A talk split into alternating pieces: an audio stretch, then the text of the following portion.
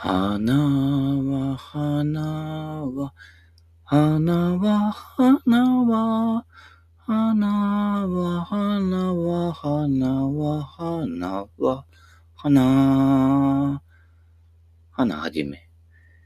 えー、花輪くん元気。ね、テレビ、テレビに出なくなると、もう芸能活動をやめたのかなってね、えー、勘違いする人が多いですけれども、いろんな人、まだまだ現役でやっています。ケボレクエスタムジカスタセーラ。たかしです。あ、違うね。ひろしですね。あ、ピーになっちゃう。危ない危ない危ない危ない。えー、ということなのでね。はい。えー、芸能活動しなくても、えー、死んでない限りは皆さん生きてるので、何らかの活動はしております。はい。えー、えー、松岡光さんも、えー、ミュージカルって言うんですか？やってたりするでしょ？あの、突然歌い出すやつね。昔のあのクレイジーキャッツのね、クレイジーのなんとか大作戦みたいな感じでね。なんかこう、会話してたかと思うとなんか突然、俺、なんだっけ、えー、俺はこの世で一番無責任と言われた音が急に歌い出すからね。うん。で、あ、ガハハ、ガハハですね。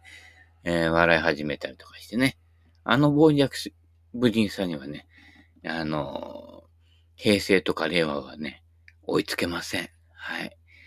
えー、過去のね、テレビとかね、いろんなも、ものでね、えー、必ずね、えー、不適切な発言がありますけどね、当時の雰囲気のままに、あの、放送してますので、テロップが入るものがね、とても多いですからね。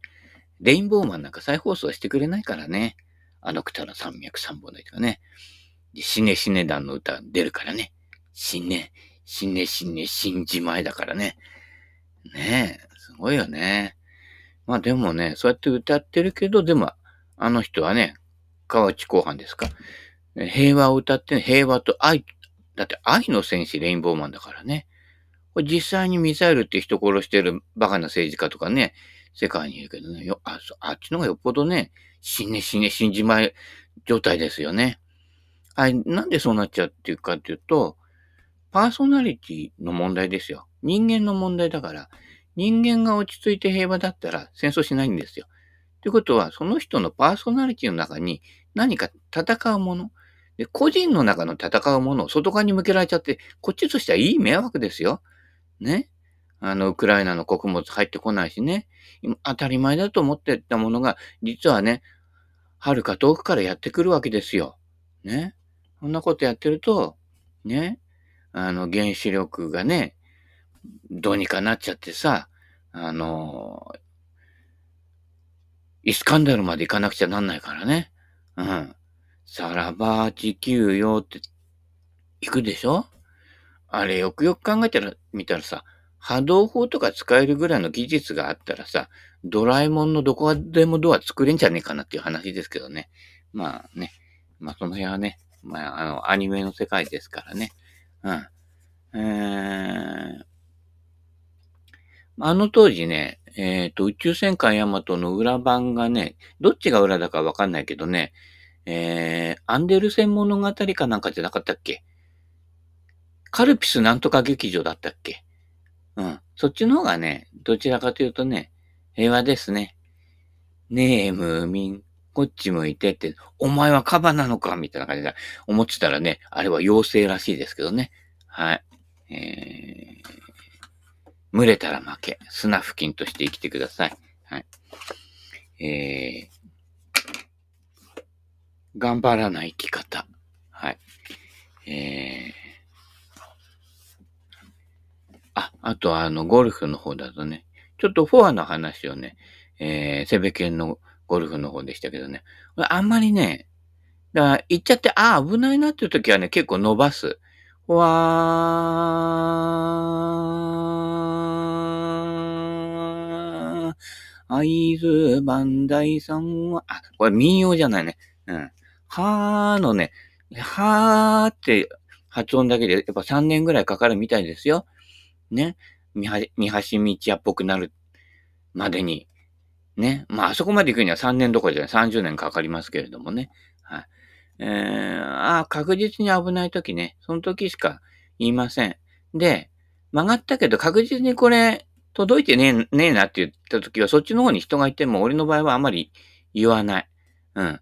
あの、逆に、振り向いて当たるっていうこともありますからね。だから、そういう時ってね、怒られるんだ。なんでファイはねえんだよみたいな。すいません。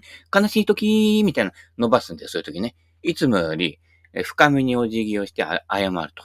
うん。だって確実に当たらないんだもの。うん。ね。あの、大丈夫です。で、ゴルフ場ってみんな下手だから、必ずどっかから飛んでくると思った方がいいですね。あと、はっきりわかるような場合、そうやってあの、あ、これ、そっち行ったけど確実に届いてねえなっていう時は、の場合とかは、その前に確実に認識できるわけですよ。反対のホールから、河川敷なんかほら、見通しいいから特に見えるじゃないで、どうせ曲がるんです。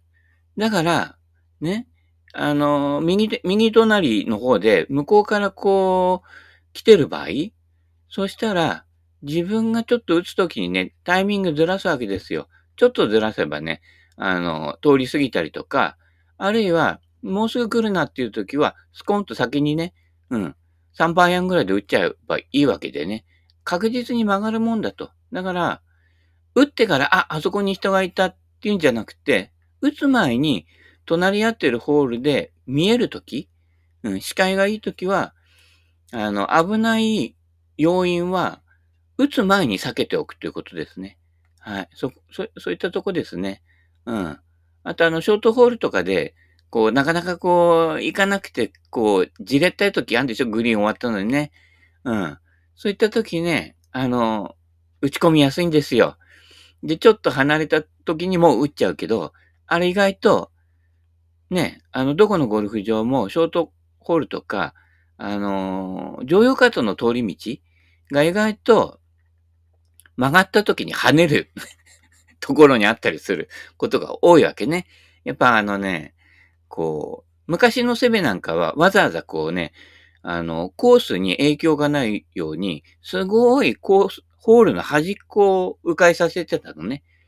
でも、そうするとお客さんがね、客呼ぶのにちょっとなんだからってあの、ホールに、の、コースのね、グリーンに近い方を通しちゃってるのね。そうすると危ないのよ。行った時にコーンと跳ねて、あそこまで行かないはずなのに届いちゃうっていう、跳ねてね。そういった事態が起こるので、あのー、グリーンそばとか曲がった時に乗用カートの道に当たりやすい時は、ちょっと打つのを待ってみるというね。うん。ちょっと待ったからって言ったって、そんなプレイ進行遅れないからね。プレイ進行遅れるのは普段の行いだからね。うん。そういったことなのでね。だから、打つ前にの安全確認をしておくっていうことね。あの、基本的にコースで大声を上げること自体がマナー違反だと思ってるから。だから、あの、女子プロのね、応援とかね、聖子ちゃんみたいな感じでやるでしょ？あれね、俺大嫌いなのよ。うん。静かにね、拍手で応援しましょうってね。野球もそう。野球見に行かなくなったのも、鳴り物入り、鳴り物がどんどん入ってきちゃったからね。別に祭りしに行ってるわけじゃねえんだよ。野球を見に行っているんだよってね。長島茂雄のカツンと打った、あの音を聞きたいわけ。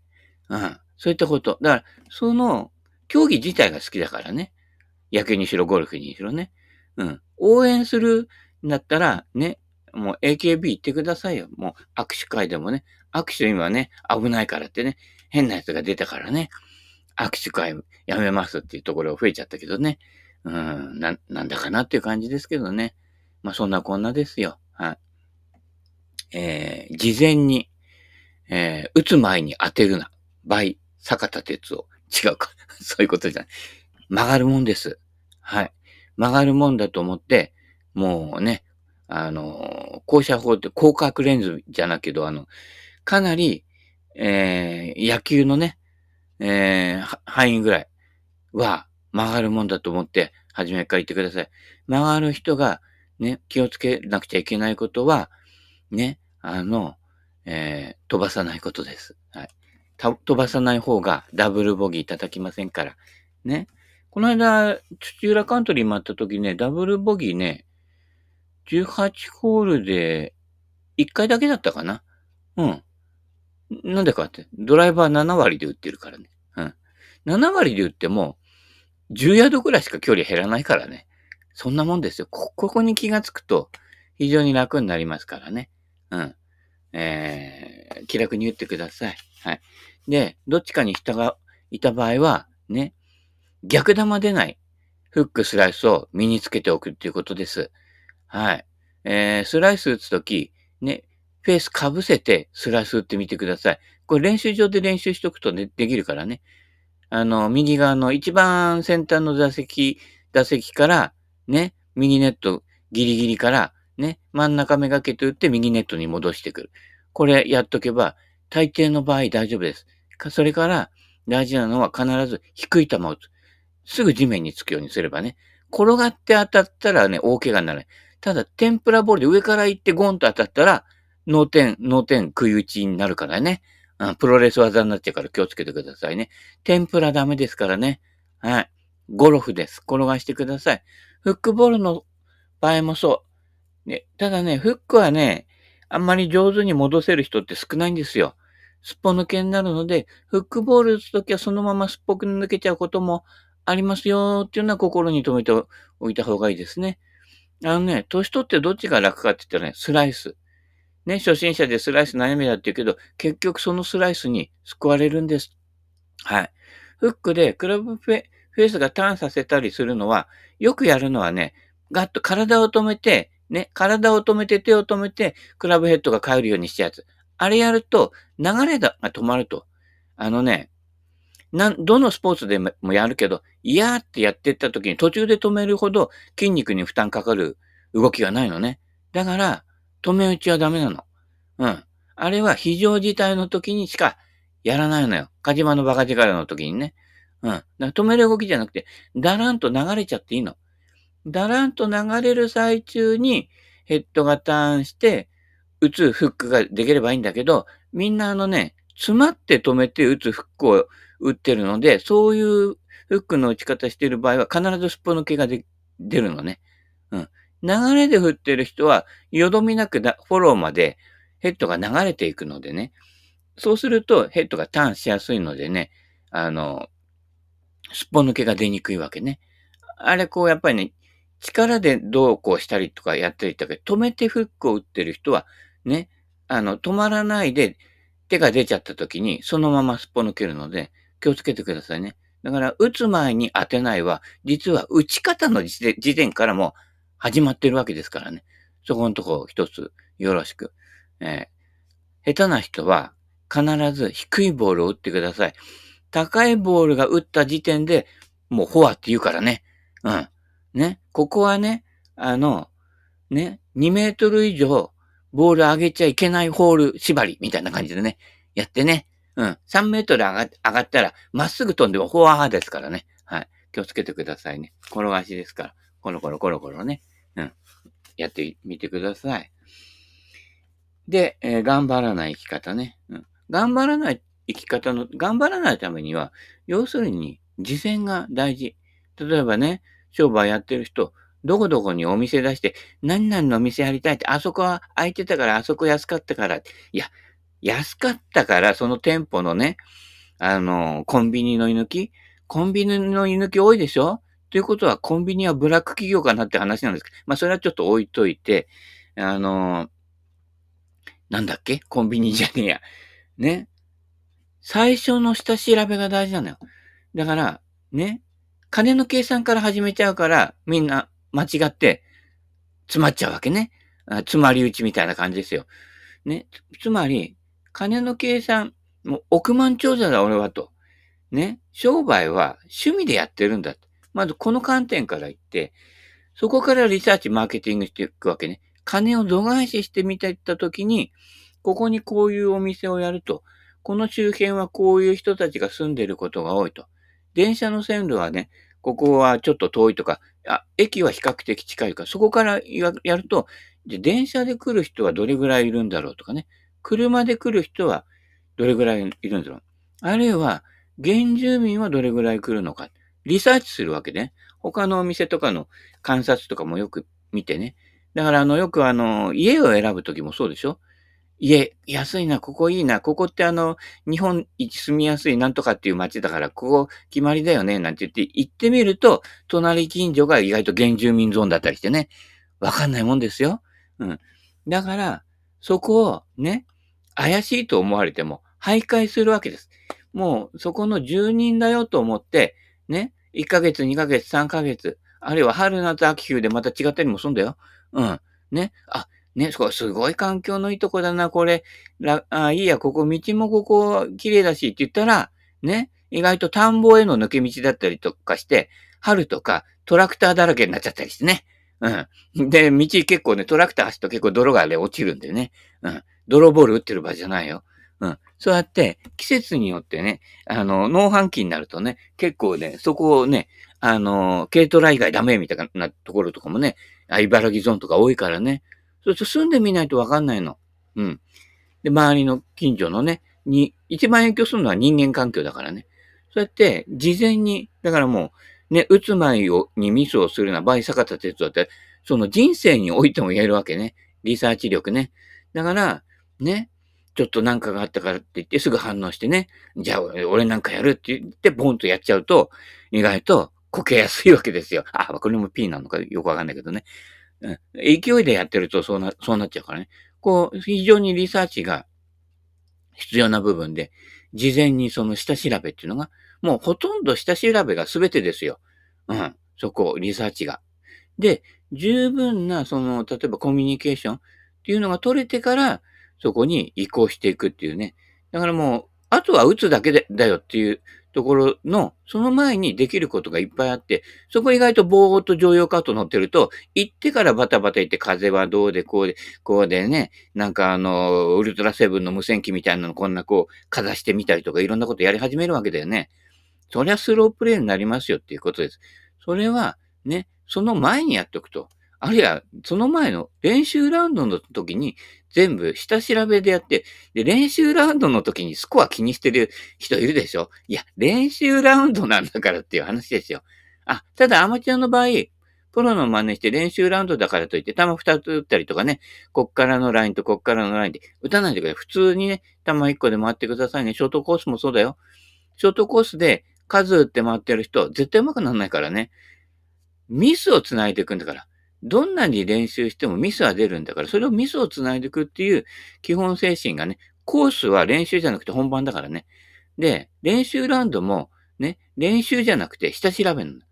で、練習っていうなら、球1個っていった練習を、例えば3回に2回は練習ラウンドと思ってスコアつけないのよ。で、3回に1回本番っていうことにして、ね、その時にスコアつければいいわけ。そ、それずっとスコアつけてやってると、ね、コースで練習っていう概念がないから、ここ届くんだけど、ちょっと手前から刻んどくとどうなるかなっていうのを練習できない。あ届くからもしかするとバーディーチャンスになるかもしれないから打っちゃって。絶対ね、ドライバー飛んだホールって結構ダボ以上になる確率高いのよ。うん。そういったこと。何がね、邪魔をするかっていうと、欲が邪魔をするんですね。うん。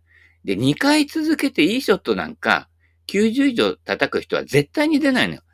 マイホール、プロから言わせてもらえば、一個致命的なミスをやるわけ。ということは、ね、パー4で、ね、5で上がる人は、ね、だいたい確率2分の1ぐらいしかないから、ね、必ずそのホールで2回はミミショッツの、そのうち1回は致命的なミスに、要はスコアを落とすミスにつながるミスを必ずやってるのね。それを、ね、いいところ飛んだからって言ってやって、ね、バーディー、パーが取れる確率っていうのは、ね、3ホールに1ホールもないわけね。ナイスショット、全部ティーショットがナイスショットしたとしてもだよ。うん。そこ。まず、現実認知。そこ、自分が何やってるかっていうところでね、それで見ていかないとダメで、ね、そ、そこで、えー、事前な調べが必要なので、だいたいお初のコースっていう、いうところは、ね、全部コースをまず知るためのラウンドだから。そういったところ。コースを知ると、結構、まあ知ってだよ。それが何にどう影響するかっていうのを理解すると、ハーフで4つぐらいすぐ違うからね。うん。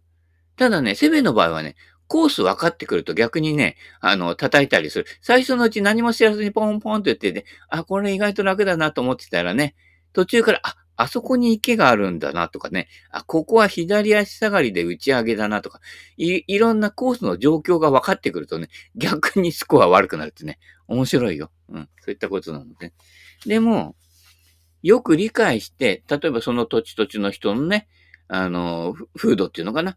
この時代になっても意外とね、地域によってね、その風土の差はね、ありますから。はい。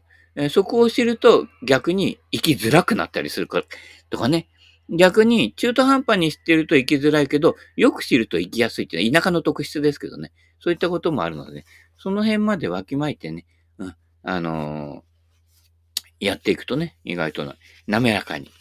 す、え、べ、ては事前準備ですね。えー、大事です。で、事前準備の下調べが終わったら、そこからは、あの、事前準備しないの。うん。成り行き任せになるのね。まあ、ある程度ベースが分かってるからね。あとは、あの、想定しないでね、うん、どんどんやっていくっていうことでね。それはプレイファーストになるわけね。もう、最初にもうね、あの、学習してるのでね。でも、本番っていうのは学習しない予期せぬことが起こるのが本番だから。そうなるのを、まずね、あの、当然だなと。予期せぬことは必ず起こるっていう前提のもとにやっていくっていうことですね。えー、あ、長くなっちゃうね。頑張らない生き方ね。うん。2、自己責任なんて気にしない。なかなかいいよね。えー、そういったことですね。気楽に生きる。騙し騙し生きよう。ね。えー、などと述べると、そんな適当な生き方をしても、もしクビになったら、その他苦労の連続になるじゃないかって言ってね、声が聞こえてきそうですって。いや、これがね、面白いんだよ。俺の場合だと、例えば正社員でやってたところ、もう残業100時間とかね、結構ひどかったのよ。うん。昔はね、あのー、ね、働け働けですよ。ね。もう密になるとか関係ないから。ね。今、あのね、休め休め、会社密になるから休めとかね。でしょ逆でしょうん。面白いよね。うん。残業するな、ですからね。うん。で、大変なところ、辞めたんですよ。で、辞めて、仕事ないのよ。15社ぐらい開けたけど全部落っこってね。で、しょうがないから、あのー、コンビニの、あのー、スパゲッチとかね。あと、何？サンドイッチとかね。サンドイッチマン、サンドイッチマン。あれ作ってるね、ところでパートで入ったのよ。で、朝の6時からお昼の6時まで一気の6時間休みなしよ。うん。あ、まあ、10分か15分ぐらいトイレ休憩だけあったかな。そこ、そこ行ってて流れ作業でスパゲッチやってたのね。うん。で、そのスパゲッチ、こう、取ってったり、ミートソースそこにかけたりして、俺が、あーなんてミートソースね、多くかけすぎちゃう。ちゃんとグラム数決まってんだけどね。最初はこのグラム数ちゃんと測ってやってるけど、そんなことやってたら流れに追いついていかないから、あと目分量でやんだよね。その時に、あーとか言ってね、300グラムで全部でこうね、お皿行くやつがさ、350グラムいっちゃって、ああ、もったいないもったいない、取れ取れみたいな感じで、食べちゃった、あ、食べちゃダメなんだけどね。その時に、同じラインで、あのね、スパゲッティ測ってったね、人が今の神さんになってるって話ですからね。何がどうなるかわかんないからね。うん。で、そこからね、えー、いろいろな展開があって、現在に至って、あの、まあ、現在のセベケンが生まれるきっかけになってるますからね。だからね、災い転じて服、服となってんのかな？どうかな？向こうとしたら災い、未だに災いなのかもしれないけれどもね。流れ変わるんですよ、人生のね。そんな感じ。だからね、ここがね、えー、苦労するんじゃないかとかね。いや、苦労するんじゃないかなと思って苦労したのはね、電車あれでしたね。やっぱりな。っていうかね、えー、想定以上でしたけどね。うん。まあ、それはそれでね、いいんですよ。で、腰痛めてでしょ？でも腰痛めたからって、あながち悪いことばかりじゃないんだね。腰痛めたおかげで、体に無理のない動きってどういう動きかなっていうのを身につけていくわけ。朝起きがけにね、バコッと起きるんじゃなくて、よっこらしょっと最初はね、膝、膝肘ついてね、要はあの動物の四つ足の状態からゆっくり、今度は膝に手を当ててね、あの、膝だけで立つんじゃなくてね、あの腕で押してサポートしながら起きるということですよ。で、ね、ぼーっとしてるうちにザバ、ガバッと起きないで、ゆっくり、そうやってスローモーションに起きるってことを学ぶわけです。そうすると、体に無理のない動きっていうのが分かってくるから、これがね、10年後もっと年取って筋力を衰えた時に、どういうふうに動いたら、ね、怪我しにくいかっていうことが分かってくるわけ。そうすると、ゴルフのスイングするときも、こうやってこの流れでやった方が、バチってやってね、あの、ぶっつけ止め打ちなんてやるとギクってなっちゃうから、さーっとだらーっとね、筋力ない。ね。例えば、力のない女性ゴルファーってどうやって振ってんのかなってよく観察するわけですよ。ちょっと下のアングルからねって、いやらしいよ、みんな。そういうことじゃないけどね。うん。あの、どうやったら、例えば力のない女性はどうやって楽に振ってるのかなっていうのを観察するわけ。あ、そうすると、ああなるとこう、無理なく。で、うま、うまいんだよ、結構ね。こう、しょっちゅうコースに来てるおばちゃんとかね。うん。お姉さんかと思って、後ろ姿ね、あの、綺麗なおべべ着てるから、お姉さんかと思ったらね、あの、振り向いたらね、振り向かないで、みたいな感じになっちゃうけどね。まあ、それは置いといて、結構いい流れのスイングしてるわけね。うん。あそこからいろいろ学んでいくと、無駄のない力の入れ、ね、この流れ方っていうのはどういうことなのかなって。ね、だから力のない女性って止め打ちできないから、止めてないでしょでも綺麗にフィニッシュまでこう、触れてたりするから、実は、ね、お年寄りに優しいスイングって、力のない女性、距離の出ない女性、ね、から学ぶっていうのが非常に大事なのでね、あだからな、なるべくね、あの、女性ゴルファーとね、仲良くしてね。今結構ね、女子会みたいに女の人だけで回るってね、その方がね、女の人も気楽なのよ。めんどくせえのよ。んで、あの、常用カットいちいちね、あのね、あの、フロントティーからまたレディースティーに行ってとかいろいろやらなくちゃならないからね、女子会の方が気楽なんだよね。うん。まあ、それは置いといてね。うん。そういったことなのでね、えー、いろんなね、こう、これ言ったらちょっとね、あ苦労するんじゃないかっていうところの流れからね、意外といいことが逆にやってくるとね、うん、仲良くなったり、ね、できるわけですよ。うん。だからそれはね、どうしたらいいかっていうと、成果主義に走らないこと、結果にコミットしないってことね。結果にコミットするやつって常に自分に有利な方、自分に有利な方。これ自分に不利な感じになるから、これはあいつの方にやっちゃおうみたいな感じのね、打算的なんだよね。結局その打算的になっている姿が、実は信頼を失って、その後のもう大きな不幸に繋がっていくわけだからね。誰とは言えないけれどもね。そうなっちゃうのでね。そういったところでね、そうなるもんだと。うん。都合悪い状態っていうのは、だいたいゴルフ見ればわかるんでしょ自分の実力から見れば、都合悪いこと起きるのは当たり前だから、だからボール一つでずっとやりなさいっていうのは、ショートコースでもね、というのは、都合の悪いとこに行ったから、都合の悪いところから打つんだよと。その時に、ミスをつなげないこと。で、100切りできない人の必ず特徴は、ミスをつなげてることね。それで10とか、ね、12とか叩いちゃうわけ。で、見てると、ね、あなたの技術でも、そこから俺が変われば、ここで10は叩かないなと。8ぐらいで収まるなっていう状況がほとんどですよ。だったら100切れてたのにって話だよね。で、今度、ずっと100切りね、え、できてない人、あの、必ずそういうトラブルになって大叩きしやすいところって必ず出てくるの。その時に、もしね、あの、俺が戦略だけね、うん、打つのはあんただけどね、変わってあげるよ。そうすると、その日ね、だいたい100切れるよ。そんなもんだからね。うん。だからね、頭。使い方ですからね。はい。えー、ちょっと上手くなった人はね、それを上につけると、あわや70代とかね、できますから。90ね、3本で切れますから。そんなところです。その辺のね、知恵を使ってね、はい。生きていきましょう。それではまた。バイバイキーン。わー。